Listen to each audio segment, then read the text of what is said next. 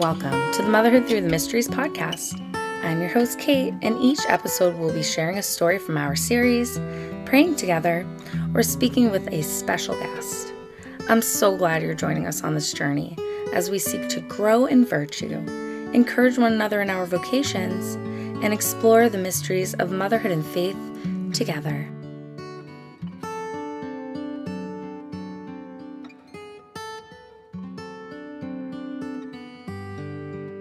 The third joyful mystery, the Nativity of Jesus. Fruit of the mystery, poverty of spirit, a light to guide us, by Janine Barthel. I was in the bathroom at a grocery store in Munising, Michigan, staring at two pink lines in unbelief. It's not like I didn't know how it happened, but how did it happen? We were careful to avoid pregnancy during that time. Our youngest was four, so diapers were history, and our oldest was 12, so we were able to sneak in more date nights than we ever had since having kids. There was freedom. My body felt strong and back in shape. Jake, my husband, was happy. Having babies had always been harder on him emotionally than myself. Doctors said to watch me for postpartum depression but it was Jake who struggled after every single one of our five babies. We had been through some tough times, especially after our youngest. At that time, I had been so worried about his well being and even feared for his life. Which is why, as I stared at those pink lines, scary memories flashed back, and I feared how he would react. Walking back to our vehicle, I was trying to hold back tears, and he knew it the second I opened the door. He gave me that, what's going on look without trying to alert the kids. I flashed him the pregnancy test, and his face turned white. He said, How? I honestly had no answers. I thought I had charted everything correctly, and I didn't even think we cut it close. God for the win. I mean, that's the whole point of natural family planning to give it to God. And sometimes you can think you're spot on with charting, but God has another plan. However, I think we both had lost sight of His plan for our family because even though we were open to life, we were clearly also very closed off to the possibility of adding more children to our family. We drove in silence, and I proceeded to sob for two hours straight while saying rosary after rosary. I had thoughts. What would my coworkers say? Why now? How is this going to work? We gave our baby clothes and gear away. Can my 37 year old body do this another round? Can we handle the baby stage again? What will the kids say? As I was saying the rosary, my favorite Bible verse came to mind. I have strength for everything through him who empowers me. Philippians 4 13. I heard God answering my questions in my heart. I could do this. Who cares what my coworkers think?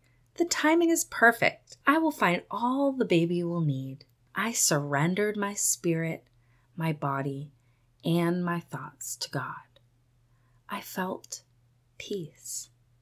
The peace turned into joy and excitement and the thrill of having a tiny human growing inside. After a couple of days, Jake too smiled at the thought of another.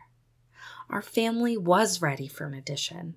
We happily shared with close friends and family over the next few weeks that baby number six would be due April 2019. And as fast as our newfound excitement engulfed us, sadness hit us just as hard when, at week seven, on the feast of St. Maximilian Kolbe, we lost our little miracle baby. There I was once again sobbing, but this time in the way only a mother who loses her child sobs. I remembered how wretched and selfish I was when I first found out I was pregnant. This was a perfect punishment for my early reaction, I thought. My heart ached for many months after our loss. God had shown us, but especially me, that He was calling us to be open to life even though we still very much were doing natural family planning, I wanted to give it to God, but Jake was not on board. He was devastated by the loss, but not interested in trying for more. I prayed, cried, and hoped for his heart to be changed. Months went by, and after a conversation with a good priest friend of ours, Jake had a change of heart when he asked Father whether or not he thought it was a good idea to have more children. Father responded, What if you let God decide? Jake truly respects every word spoken from this amazing man, and he knew after their conversation that it was time to let God be in charge. God didn't take long in making decisions. We found out we were expecting the next month on what would have been the due date of our baby had it gone full term. It was an emotional day, and it felt so good to know we had put our family's plans into God's hands. I vowed to never shed a tear over any pregnancy pain, postpartum difficulties, or parenting challenges ever again. I would surrender any suffering and enjoy every bit of my pregnancy. It wasn't all roses, but I mostly enjoyed every stage. Colby Carl was born on December 23, 2019, and we brought him home at midnight on Christmas Eve. When his siblings woke up in the morning, the best Christmas present awaited them a new little brother. We had six healthy, beautiful children, and I couldn't stop staring at our new little one, pondering the miracle of life and how God had blessed us after our loss. I loved my maternity leave with him. All the kids were at school all day while I stayed home and snuggled the sweetest little bundle. I really wasn't ready to go back to work in March 2020, and the world didn't think I should go back either. I had been praying for a three day snowstorm, but instead, we were put on a three week lockdown due to COVID. Overnight, I went from having a nice, quiet house during the day to teaching physical education online and homeschooling our other five children for the remainder of the school year, all while having a three month old.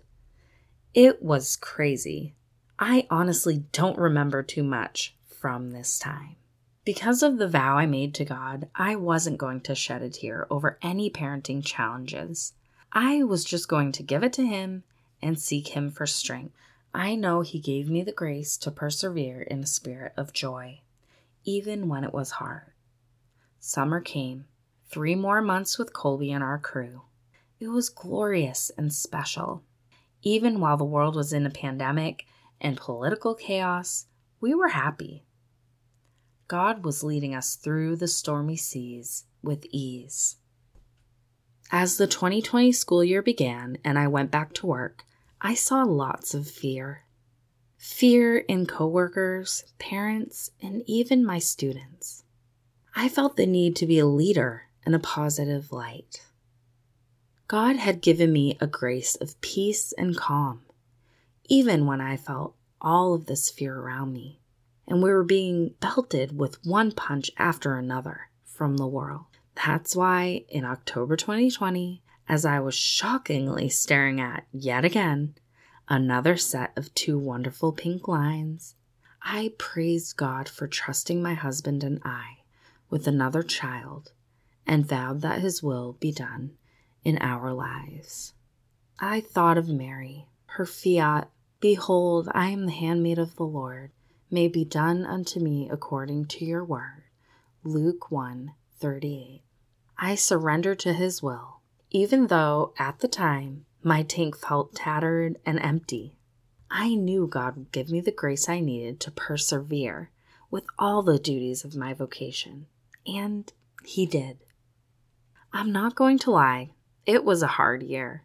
I did cry. I had to give up breastfeeding Colby because of low supply, Pregnancy was hard on my body being so close to my last birth.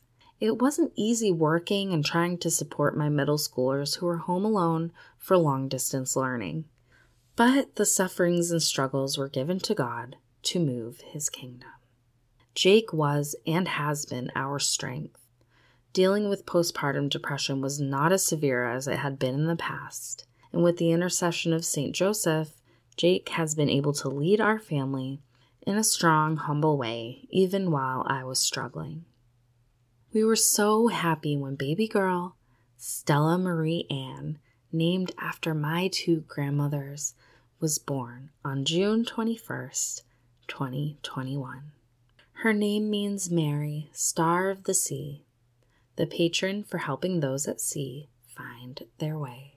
When I look back at the ups and downs we've gone through our entire marriage, I can't think of a better patron for our family. God, when we were unsure of our path as a family, placed a beacon in our lives, a light to guide us along any type of sea we may be sailing, giving us hope that if we truly do let go of our will and accept His will, we will reach our final destination. Trust in the Lord with all your heart. On your own intelligence rely not. In all your ways be mindful of Him, and He will make straight your paths. Proverbs 3, verses 5 through 6. About Janine. I was born and raised in a small German Catholic town in Minnesota amidst a parish which claims the motto Blessed Heritage, Bold Future. It was here that I met my husband, Jake, of 16 years. We located our family nearby, and I've been blessed with seven children on earth and one who is with Jesus.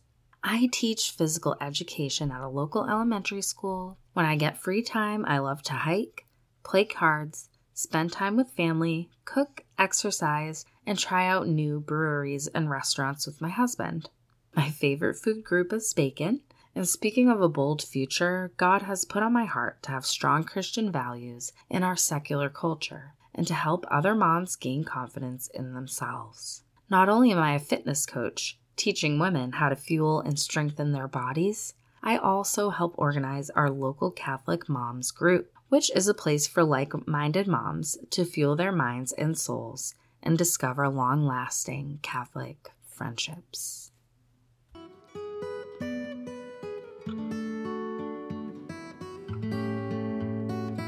Thank you so much for joining us for the podcast today. If you enjoyed it, please leave a review and share it with a friend. And don't forget to check out our website, motherhoodthroughthemysteries.com. There you can find a rosary map, read our first collection of stories, check out our shop, and find out how you can donate to help our mission thrive. Every bit helps. You can also sign up for email notifications, follow us on Instagram, and find our private Facebook group online. Until next time, Motherhood Sisterhood, Ave Maria.